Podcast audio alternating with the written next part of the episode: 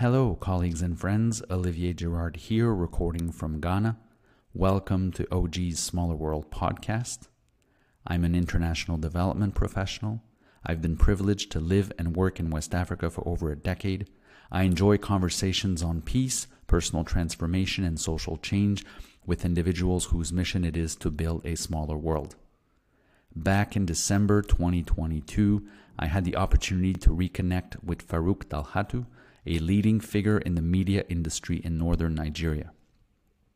Faruk and I talked about his efforts to set up and sustain Freedom Radio, one of the first independent and widely successful radio stations in northern Nigeria, his later efforts to counter the narrative of violent extremist group Boko Haram through Dandal Kura Radio, and the state of the media industry in Nigeria today. For a variety of reasons, I'm publishing this episode only in March of 2023, shortly after the presidential election took place in Nigeria. If you enjoy this podcast, please connect with me on YouTube, LinkedIn, and Twitter. Without further ado, enjoy the show. Hi, Faruk. We're live recording. How are you? Fine, thank you very much. How are you? I'm good. Good. I'm good. Compliments of the season. Thank you very much. You're welcome. As I as I meant, every time I hear this expression, I know I'm, I'm speaking with a Nigerian. yes. I have. Faruk, I got to know you in 2018 as the managing director of Dandal Kura Radio in Maiduguri, Northeast Nigeria. Yes. When I when I look back at my time in Nigeria and good moments I had, Dandal Kura quickly comes to my mind and the partnership we had in those years. I know there's much more to Faruk than Dandal Kura International, so I'm, I'm curious to know how you would introduce yourself to the world in a few minutes. Okay. My name is my name is Faruk Dalhatu, and I'm a graduate of Ohio University in Athens, United States. And uh, that was way back in 20, I'm sorry, that was way back in 1984. And uh, I have worked as uh, in many organizations, some as salesman, some as administrator, some as a business development manager. And we came, we came to the idea of setting up a radio station when we, my family was able to obtain a radio broadcasting license sometimes in 2000. And I was part of a three man team that midwifed the radio station itself. We bought the equipment, we set it up, we employed the people, all the staff that were employed. I interviewed them.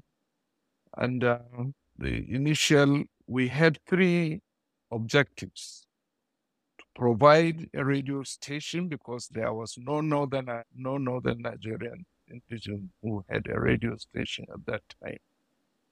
And uh, secondly, to provide a level playing field so that all members of the community, no matter how, how diverse the interests are, to make sure those interests are at least accommodated. And third, to provide a platform where more indigenous people could be trained to become journalists. And uh, so we set out on this after the initial takeoff. I was appointed executive director, business development. This is to ensure that the radio itself is anchored in such a way that it would be a sustainable business. Because as of that time, history of media setups in northern Nigeria was replete with carcasses of failed efforts, mostly in the print media. And we were trying to avoid this failure so that the radio station would last. So we employed people we, we considered to be professionals, and we set up an additional board that is editorial advisory board because all of us who set up the radio station itself, that's the board of directors, none of us had any considerable experience in journalism. So we needed another body that consisted of seasoned journalists and members of the community so that the content would be suitable to the community and they would also act as a watchdog on the management of the radio station. And uh, I was, of course, a member of the editorial board too, being an executive director. So we took off with that. It became a hit because the radio station itself became very, very successful, even up to areas where the signals do not reach, but the name has reached, especially in Abuja. Since it was a premier effort, the government of that day did not like it because government then was not used to being criticized because all media was owned by government at that time. So the Kano state government didn't take it nicely because we gave opposition a chance to come and say their minds within the strict confines of the NBC code. NBC means National Broadcasting Commission. They have some set of codes within which you can only broadcast.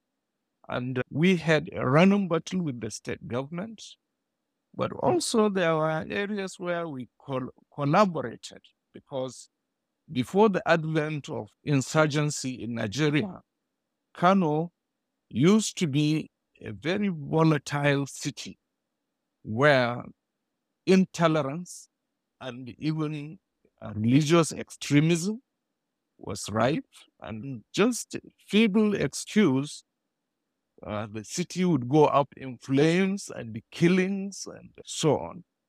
So in collaboration with other stakeholders, that's the state government, the security service, for instance, US Embassy, British High Commission, we always sat down to put together dialogue where this kind of uh, mindsets were addressed and eventually changed. So there had not been any more killings in Kano since the advent of Freedom Radio, and this is 2003 to date, which is almost 20 years. This is one of the major successes of Freedom Radio. We are able to steer community away from intolerance and even extremism to a large extent that when Dandal Kura was being conceived, I was actually invited by the US Embassy through Creative Associates to come and put my experience in setting up a radio in conflict zone. This is what actually qualified me to go to Maiduguri. In the meantime, since that 2003 to 2015, when I resigned, I had even become the managing director of Freedom Radio.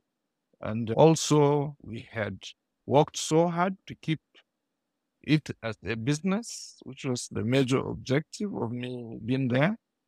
And because we had always paid salaries since the first two months, Freedom Radio had been on a sustainable footage.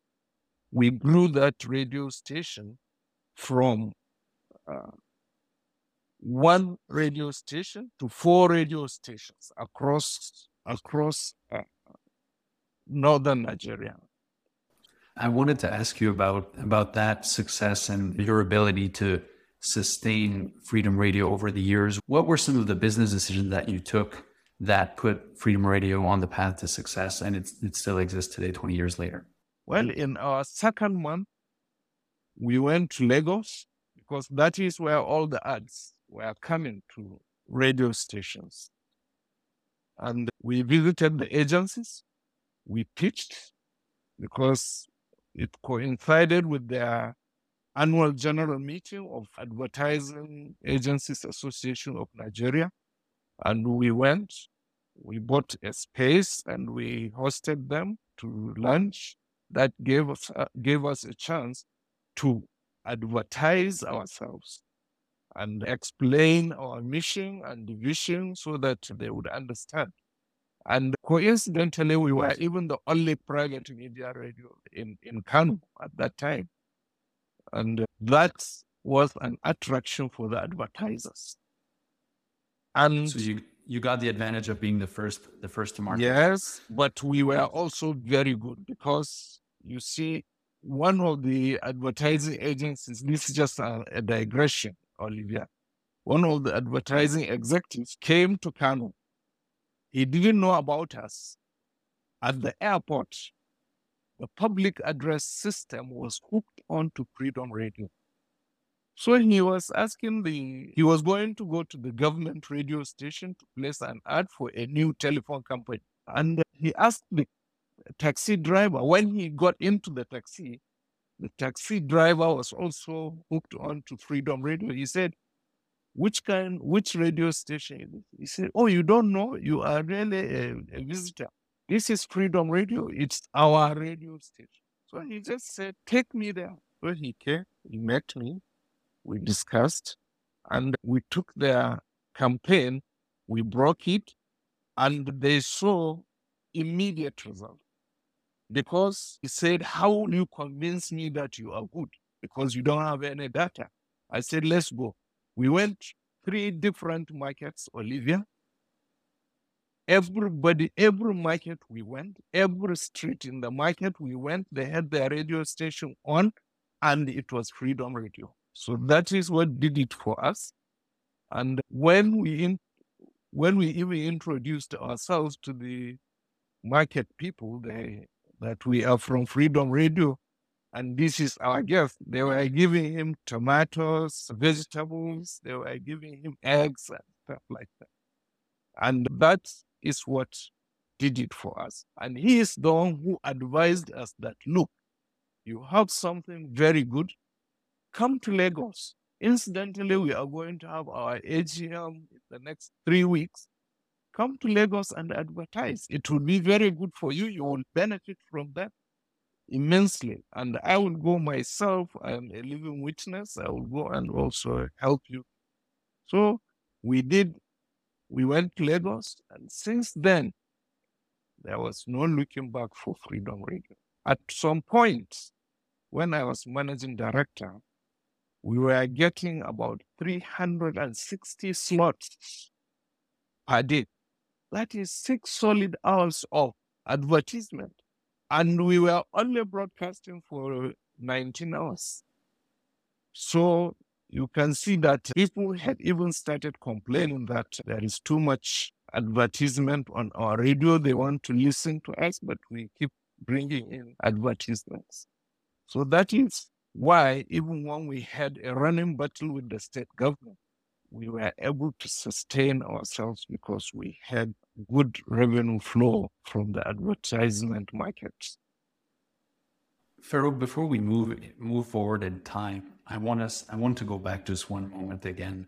You yes. mentioned you studied in the US. When you graduated yes. and, and you were a businessman, you worked for several organizations. Yes. And over over the course of several years, how was the transition from those other endeavors you had mentioned to me previously? I think you worked in engineering field. Yeah. How was the transition to working for a media organization? What what did you encounter as challenges, things you didn't expect? Well, it wasn't easy and smooth, but I'm I have to say that I am the kind of person who is driven passionately by what I believe. And this this is one of the thing. And I attended many, many courses, some of them organized by Radio Deutsche Welle, some of them organized by uh, even VOA, yes. Some of them were organized by the Nigerian Institute of Journalism. Since I was also the interface between the quality content that would sell, that would attract the community, I was the person who was receiving members of the community because the full broadcast schedule of Freedom Radio did not materialize for six months because we kept asking people who were visiting us, and they came by the dozens in a day, dozens of groups, and I was the one receiving them. And they were telling us what they want on a radio station It's like some kind of a multi-focus group that we hold on a regular basis, severally every day. So we developed content that the people themselves asked for. Remember, we didn't even have competition.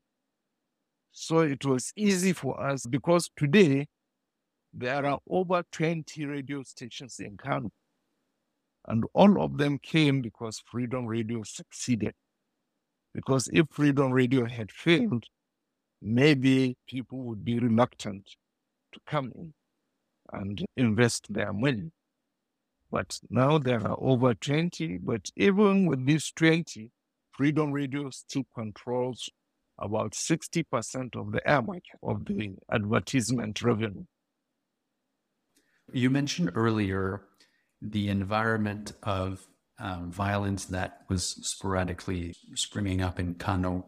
You mentioned uh, phenomena of religious extremism, and then we'll, we'll talk a bit more about that later when it comes to Dandal Kura in Northeast Nigeria. But when Freedom Radio emerged, you just said you could have taken it in different directions. There were demands for different types of programming. What made the organization decide to focus on issues of peaceful coexistence and sensitization compared to perhaps more commercial interests, sports, or entertainment, for example? Well, first, the motive behind setting up Freedom Radio was not a commercial decision because there wasn't even any business plan in setting up Freedom Radio. There was no template for us to copy from. And we just passionately put in our money until the radio station itself materialized. And uh, this was really a lot of money. And but our our payoff was not expected in cash. Our desire was to provide for our community a platform that would give them up to date information, accurate information, and also project values and cultures and traditions to the larger world in such in such a way that the community would be the chief beneficiary of it. Because we were the first, we enlisted the support of all the clergy, the business community, the traditional rulership, and the common man on the street. Everybody loved freedom. And we used that as an opportunity to keep bringing diverse groups into the studios to discuss issues that are really community based issues, ranging from our backwardness in education ranging from the Almajiri system, that's out of school children, ranging from why marriages fail quickly and easily, going to our political position inside the political space of Nigeria, and so on and so forth, including religious extremism. Let me just digress as an example. There was in 2000 and 12, there was a fuel price increase in Kano, and everybody came out against it. But it was the first time where demonstrations were sanitized because doctors put on their lab coats and came out, lawyers put on their wigs and gowns and came out, university lecturers put on their academic regalia and came out, and the nurses dressed as nurses and came out. And also, there was no burning of tires, but it was a procession. And it was also the first time during prayers, the Christians cordoned off the Muslims to enable them pray so that they may not be harmed. And when it came on Sunday, the Muslims paid a visit to the church. So we sat down at management level and say, this particular behavior is it. It has to be reinforced and rewarded. So we organized a seven day program that brought in the clergy, both Muslim and Christians, into the studios. For the first time, we brought in the Muslim clergy and the Christian clergy to come and discuss issues of common interests. and also to highlight where the divisions start. And we also brought in the trade unions and the employers. We also brought in professionals. We brought in the academia over this seven day programmed period. And it was a two hour discussion program. But when I approached my board of directors, they had fear that bringing the two religions into a studio may even start another religious crisis, which nobody wants, of course. I had to put my job on the line to say that we will not let it happen. As a compromise, we recorded instead of putting it live on air. We recorded it.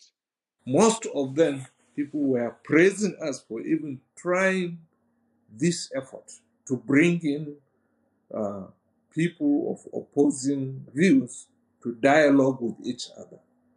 And these are the kind of quality programs that Freedom Radio was putting out there, and that is what endeared it to the members of the immediate community. And that is what attracted the attention of people outside the listening range of Freedom Radio. Because I have to tell you, we were shut down for about, I think, four days. And during that four days, the US Embassy put out a statement. You know, they don't live in Kano, but they have had, they put out a statement that emasculation of uh, freedom of speech is not good for our nascent democracy, and they urged the government to go back. The British High Commission also put out similar statement, and also the clergy in Kano in unison. They, they put out statements, the academia, that's the Association of University Lecturers, they also put. So there was so much pressure on the government, they had to withdraw that suspension. They didn't close us down, they just said that we should not do any political program, we should close down at 5 p.m. And 5 p.m. is actually the time farmers are coming back from the farm, workers are closing from the office, uh, businessmen are closing from their businesses, and that's when the business, the evening listening business begins. And also, it hurt our commercial interest because people have given us advertisement contracts and we were failing. But at any rate, public pressure forced the hands of the government to lift the restrictions on Freedom Radio. And to us, there was no better testimonial that we were doing well than to see this kind of public response when when we were going through those challenges. And of course, with that, we had a lot of assistance from the US and the German embassy, and not financial assistance, but training, you know, because they were all high quality training programs that on our own we could not afford it. And so we were able to keep pushing freedom radio and freedom of the public while you were working at Freedom Radio in the early, I guess, 2010s, you've told me a few times in private your initial run ins with the nascent Boko Haram insurgency. And so I was wondering if you could narrate to us again what what were those initial encounters? Boko Haram appeared frontally in the city of Kano essentially in 2012, January 20th, when they came and had to our operation that really put the security network in it on the run because it was like an ambush style kind of attack. They were, they were there living inside the security system and they just sprung a surprise on the entire security system in the city and about 50 different explosions in 50 different locations within a period of one to two hours. So after that, Boko Haram, to our chagrin, they had really come into Kano and embedded themselves somewhat. And because of that, the security agencies became more alert and attentive and proactive. That was when we started getting calls into our studios from people proclaiming to be Boko Haram. Then one day, the spokesperson of Boko Haram called my number. That's Abu Qaqa was his name. He was the spokesperson. He said that uh, they have been monitoring our broadcasts. We are a good radio station. We they see that we respect the religion of Islam. We are, we are also giving good community content, community based content, but we are unfair to them. I said, How are we unfair to you? He said, Well, we don't carry their news and we have to start being fair to them or they will come and deal with us. I said, What do you what do we need to do to be fair to you? He said, Well, I'm going to send you a press release and we want you to broadcast it. I said, Well, if you say you'll deal with me, of course I will broadcast it but you will never, you will no longer have any freedom radio for yourself or for the community. Because we will, he said, why? I said, because we will be closed down. He said, why? I said, because we are licensed. And li- on licenses have some regulations governing that license. And we cannot broadcast your press release just like that as you have written it. We have to have editorial control over what goes on our airwaves. And the government said we should not broadcast you. So we cannot. If we do, we'll be licensed and we'll also likely go to jail. He said, Who is the licensing agency? I said, NBC. He said, Give me some names so that we'll go and deal with them. I said, Well, I, I, am not at liberty to do that, to give you the names of people so that you can go and deal with them. He said, okay, how, how are we going to find a good working relation? I said, well, first, you are the one who is being unfair to yourself. We are not being unfair to you because even now that you are calling me, you have hidden your number. So I cannot even see who is calling me. If I want to call you back, I cannot. If I want to reconfirm any information about you, I cannot. So I cannot even have the chance to balance what the government is putting out. Even now that you are calling me, how do I even know that you are truly from your own organization? Because it could just be that the security system is trying to test our efforts by calling us to say that they are, they are you or anybody for that matter, can call to say they are you. We have no way of checking this. So if you want fairness, you have to start by coming forward with your number. He said, okay, drop. I dropped the line. He called me with a number, which I recorded. And he said, this is my number. Whenever you need to contact me, you can contact me on this number. And I want you to connect me to the international media so that they will be taking information from us. I said, Well, I can give you a number to the reporters, but you have to know that all editorial decisions on this international media is largely centralized. They decide who to interview, who to take information from. So if they don't take information from you, it will not be the fault of the reporters. They will report, but it depends on the editor to determine whether they will take your information or not. And he called me a few times after that, but it was not so menacing a call anymore because I gave his number to the international media and they, they actually contacted him. He called me to confirm that. So this was our run in with Boko Haram, and they had my number I think a year also later, that particular person was reportedly killed in one of their clashes with the Nigerian security. Your involvement on this issue of the, the Boko Haram insurgency increased a notch in 2014, 2015, when the idea of creating Dandal Kura came about. And to be honest, I don't think I have the full story of how it came about. And you alluded about being, I guess, being asked to come and and support this effort. But can you tell us a bit more about how it all came together? Okay.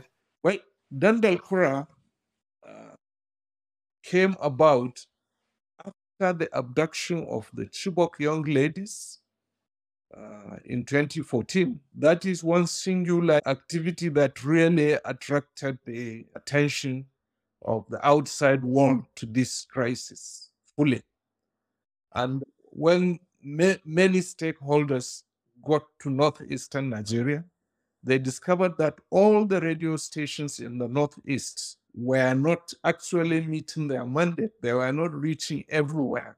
And Boko Haram had taken over several local governments at that time. And the initial idea, as conceived by USAID through Creative, was to set up a studio, produce content, and get the radio stations across the Northeast to air those contents so that there would be Uh, reach out to communities that have been marooned in the Boko Haram enclave so that it would reassure the community that the government is doing, somebody is doing something about their plights. But when they discovered that all the radio stations, for instance, in Borno State, the radio station was transmitting on less than a kilowatt. And you know, with one kilowatt, you cannot reach far really. And because Borno State is bigger than southeastern Nigeria zone. And it's so big because it's some villages are over 200 kilometers away from the capital that is largely at the center of the state. So Boko Haram forced the creation, the establishment of Dandal Kura Radio. It, it grew from a studio to a full shortwave radio station that could reach anywhere across the Lake Chad Basin region. Actually, we got a testimonial from a ham radio operator in Japan that he has picked the signals. You know, shortwave signals can go very, very far. But our signal that time, it covered all of Africa. But our focus was the Lake Chad Basin region because we were broadcasting only in Kanuri and Hausa languages. So even if you pick us up in South Africa, unless you understand Hausa or Kanuri, you make sense of what we are talking about. But we I wanted to I wanted to, to dwell here for one minute on the language. Yes. You mentioned Hausa but also Kanuri. Yes. For the observer from outside Nigeria, we tend to think of northern Nigeria as dominated by one group, the Hausa Fulani, Sometimes they're seen as two separate groups, sometimes as, as one group politically or religiously. But the Kanuri in Northeast Nigeria are the dominant group. Do you want to talk a bit about the, the significance of Dandal Kura in terms of having a media in Kanuri language that reaches regionally beyond even the Lake Chad Basin? Yes. Well, you have said that Kanuri is one of the dominant languages in the northeastern uh, Nigeria. Uh, also Fulani was dominant language, but almost everybody speaks Hausa. Why Kanuri is because Boko Haram is essentially Kanuri, and they had brainwashed their followers and supporters and their captives that everything non-Kanuri is alien and therefore must be resisted. So for us to get across and into their minds. We had to use their language. That is how we were able to penetrate and break some of the uh, barriers created through propaganda by the Boko Haram themselves to the communities and also the communities marooned by Boko Haram so that we will explain government position and also debunk some of the lies that they have been telling. So that is the, the reason why Kanuri was also chosen. And Hausa was added because almost everybody in Northeast can speak Hausa. About 95, 90 or more percent of the people understand Hausa. And uh, even in Borno State, it's not everybody that understands Kanuri. And there are about 40 other languages in Borno State, you know, and but all of them speak Hausa. But we used Kanuri and Hausa so that we will get into the minds of the adherents of Boko Haram and also the people who are kept captive by Boko Haram. I knew I could count on you to rectify my ignorance and make sure that all all minority groups were represented in our conversation about Northeast Nigeria. Yeah. Looking at again the Dandal Kura in setting up this station, their station received a lot of foreign assistance. Yes. And we like we like to reflect critically on what worked well, what didn't work so well. What are your thoughts looking back? Because this has been almost seven, eight years now that the station has been set up. What are your thoughts on the way you interacted with the donors, the, the assistants? Was it appropriate? What could have been done differently? Well, I think from our end, we have assembled uh, a highly effective team of good journalists that are able to come up with excellent and impactful content regularly, severally, all the time. And on the side of the donors, we found them willing and really focused and interested in really helping to achieve peace through the use of radio media. Because when we were set up, we were set up with three objectives. First, roll back the narratives of Boko Haram, to create positive narratives, and also to come up with radio content that would help the beleaguered communities to climb out of the situations occasioned by the insurgency itself. And we did this effectively that within two years, in March 2017, Shekau, the then leader of Boko Haram, went on his, one of his video productions 17th of March precisely. And he condemned Dandal Kura and he denigrated us and our staff and threatened to deal with us. That was, of course, scary, Olivia. If one is living in Borno State and Shekau said so about your organization and your staff, we were scared, but we were also resolved. And it turned out to be the best validation for our work because it meant that all our efforts were reaching up to the top echelons of Boko Haram leadership, and they don't like us. So we could not have presented to our donors and stakeholders a better validation than that video from Shekau condemning us and saying that we have sold out the foreigners and so on. Unbeknownst to him, Shekau became your third party monitoring yes. mechanism. and also, a few days later, uh, VOA was able to go up to into the enclave of Boko Haram. And they were listening to radio and they, they were asked, which, which programs you listen They said Dandal Kura. It's on video. So it means that Dandal Kura was an effective tool and also the kind of support we got from the USAID, DFID through Creative. They bought us 10,000 transistor radio station, radio sets to distribute across the Northeast so that with the with a sticker stating the time and the frequency of our broadcast because it's shortwave. We our broadcast was increased from two hours a day to six hours a day. And we kept coming up with good programs that attracted the attention of even the security agencies. They allowed us to go into the camp of Boko Haram detainees to interview them.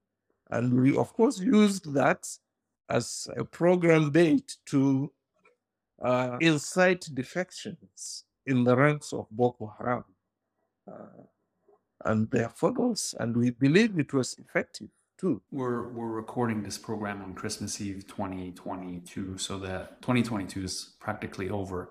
Yeah. And but the the Boko Haram insurgency continues. Yes. And it's what are your thoughts on the trajectory? It seems that in the years that where we describe these events 2015 2017 there were there was some hope that we were going to see the end of this conflict. What are your thoughts on where we stand today? Well, I believe, like all conflicts, at some point it will end uh, somehow. But uh, Boko Haram is still there, even though definitely not as menacing as it used to be, because now people can have started going back to their localities from the IDP camps. Also, people can easily fly the routes, especially Kano Damaturu, I mean Kano Maiduguri Road, the end from Damaturu to Maiduguri axis where Boko Haram was always crossing from Alagarno Forest to Sambisa Forest. And they wait and take advantage of hapless passengers, abduct them, kill them, and so on. That has ceased. For more than six months, I have not heard of that. So it's a sign that uh, Boko Haram is on the on the back foot, definitely. And now all information that we get is that the troops, the federal government troops, are scoring one success or the other. Last year, it used to be the story of federal troops have been ambushed today, ambushed tomorrow, from here to there. But now they are really on the front foot, to be honest with you. And also, there is, we believe, fatigue from Boko Haram itself, because their ranks have been depleted so much. If you notice the defections from the middle of 2021 to date, you will be shocked because it's uh, in tens of thousands and it has even overwhelmed the capacity of the security agents to process them properly as planned because they, the number is so high. And so I believe Boko Haram is on the decline, but it's, we are not completely out of the woods. Perhaps if the efforts are sustained, they, they may be able to achieve something. But you see, something happened towards the end of last year. The rise in banditry across northeast and north central Nigeria distracted the attention, the effort, and the resources of the international aid agencies and they shifted their attentions from northeast. So it means that the available basket of help had to be split amongst these zones. And also, uh, sometimes I think in February this year, the Ukrainian war started. And that really stopped resources from all other regions in the world and diverted them to Ukraine, to the Ukrainian war effort. Even though the government had taken delivery of its armaments and ammunitions and many platforms to fight Boko Haram, which are now much more effective than it used to be, but the resources to help in this fight has been completely uh, removed from the region. And if you see, even the international aid agencies, they have either scaled down their operations drastically or they had completely left the region. Faruk, you've, if I if I count correctly, you mentioned the start of Freedom Radio in 2003. So this has been 20 years that you've been working full time Yeah. in the media industry as one of its leaders and now senior figure. What's the state of the media industry in Nigeria today? How does it compare to what it was 20 years ago? You mentioned the growth in number of stations in Kano. Yes. What what else is going on on the national scene in terms of media? Let me start with the positives, Olivia.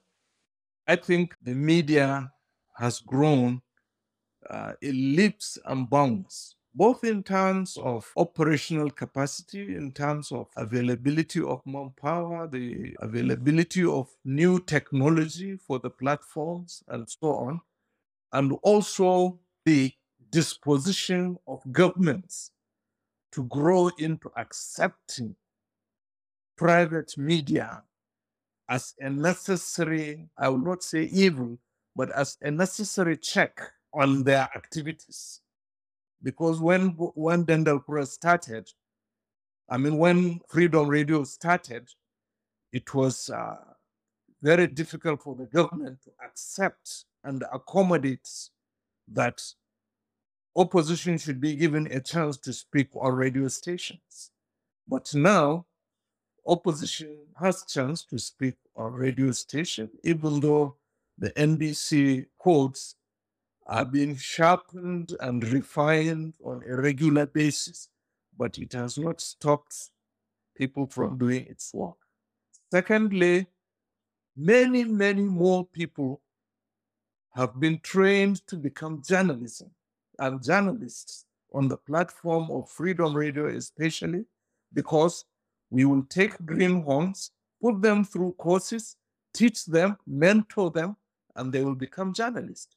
If I tell you now, today, all the BBC correspondents in Kano and VOA and Deutsche Welle, they are all staff of Freedom Radio. It shows you about the quality of that we have given to these young people, and both male and female, because in Freedom Radio, I think there are more young ladies working than also than young men. And also, Freedom Radio tweaked its programs to allow these young people to go back to school and increase their knowledge. There are local university in, the, in Kano, Bayero University, Kano, and they have helped. And we have also been a training platform for them because they will send their university students to come and uh, intern with Freedom Radio. So in, that is the positive. But don't forget, the government is still there with the big stick always. From 2020, Corona came in, and uh, the country itself, or let me say the world itself, was shut down for a number of months. The economy was down.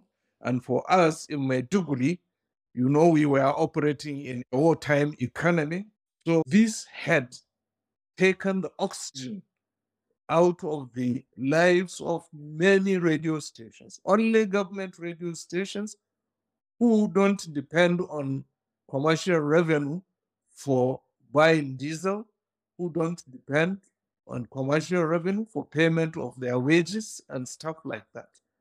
So the private media industry was set back really 10 10,000 miles by Corona and also the attendant economic downturn. And especially in Maiduguri, where we operate Dandal Kura, our case was made worse because in 2021, January, Boko Haram knocked down the transmission tower, and there has not been light in Maiduguri since that time. We in Dandal Kura, we had not seen that light. Actually, it was a timely intervention from the USAID Creative Associate that saved us today because they helped us with a solar system that gave us about six hours a day, which we also used our own resources to make it to 12 hours a day. Now we are completely off grid. But during that transition, we had to be buying diesel. Now, the diesel itself, if not for that intervention, it would have been impossible for us to run the radio station on generators. Because when we started, a liter of diesel was 285 naira. Now it's over 1,000 naira per liter. And there, there is no commercial revenue. So how would we be able to run a radio station on diesel? So we have solar now. We run for about 11, 12 hours a day. But I pity the private radio stations all over the countries that are running uh, on diesel because they are really sweating it out trying to manage between energy. So energy is a major issue in the broadcast media industry. For those that are not familiar, I think Nigeria has one of the most uh, Yeah. unreliable electricity grids in the region. Looking at so in, in on February 25th, 2023, in two months exactly, Yes. 93 93.5 million Nigerians will be called upon to vote for their next president. Yes. And there'll, there'll be a lot of state level elections as well. Yes. What what is capturing the attention of Nigerians in this upcoming election? What are what are people talking about? Well, really, two things, especially. Uh, and these common denominators are the economy and security. Because practically all over Nigeria, there are only very few states that do not have uh, security challenges. You can see why our security agencies are really overworked and overstretched and also the economic downturn. You know, so obvious that you can read it from the value of our currency. It has gone down in many manifolds. So these are the two major issues. You know, prices of food, which is also economy related, and so on. So these are the major issues on the minds of voters. It's not even the religion that used to be. Now Nigerian doesn't have the luxury of dwelling on religious differences when they are going to cast their votes. I believe these two major issues. And as you can see, if you read, go through the Nigerian media, print media, you will see even the candidates themselves they are focusing on how to what they will do to revamp the economy and also to better security system. Nobody talks about anything else really. Nigeria is already the Africa's most populous country, over 200 million people. I was reading today. By 2050, it will be the world's third largest country in terms of population, just behind China and India. It's the Africa's largest oil producer. It's the largest economy. The world cannot ignore Nigeria, but I, I feel that Nigeria is not well known by most people outside who haven't had the chance to come and, and live and work and visit. What do you want people to take away? What do you want people to know about Nigeria? I think the foreigners looking in tend to have a very pessimistic view. I was always amazed by the energy of the people there and their willingness to make things happen. What do you want what do you want people to know about your country as we're concluding this discussion? Well, I want people to know that Nigeria is a very big, diverse, and interesting country with a lot of potentials. A lot. We are endowed with human and the material resources. If you look at major Western countries, Nigeria is increasingly becoming a big percentage of its workforce, professional workforce, not loafers, professional workforce. Top grade doctors, top grade engineers are all working in the Western countries because precarious economic conditions and working conditions and corruption has necessitated them to go out and realize their full potentials elsewhere. Also, in terms of uh, material resources, we have minerals, we have we are harnessing those, but our biggest drawback is corruption. Once we are able to find a leader that would assiduously address corruption, all other things will fall into place. Mark you, Nigeria is huge, has huge potential for tourism because we have several and diverse, interesting places for tourists, but they are held back by security considerations, and that is hurting our economy. So we are optimistic that come this next round of elections, when we are choose a leader that will address corruption, that when that's when you will be able to make a bet on how fast Nigeria is going to grow. But we are the biggest market in Africa with 200 million people, you know?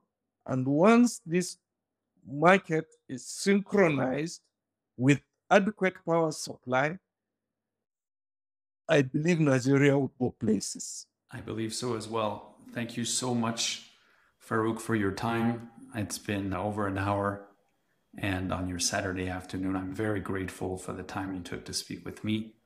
And thank you once again, and we'll continue to be in touch. You are welcome, Olivia. And I thank you very much for considering my humble effort worthy of your time, too. This concludes our episode of OG's Smaller World podcast. Thank you for listening. I'm grateful, and I hope you benefited in one way or another from this conversation. If you enjoyed my discussion with Faruk Dalhatu and want to find out more about some of the topics we discussed, follow me on YouTube, LinkedIn, and Twitter. The links should be in the podcast episode description. Before you move on with your day, please click like, subscribe, and follow this podcast on your favorite platform. Final word of wisdom don't forget to be grateful for what you have in your life. Cultivating gratitude is the most direct path to happiness. Olivier here, signing out.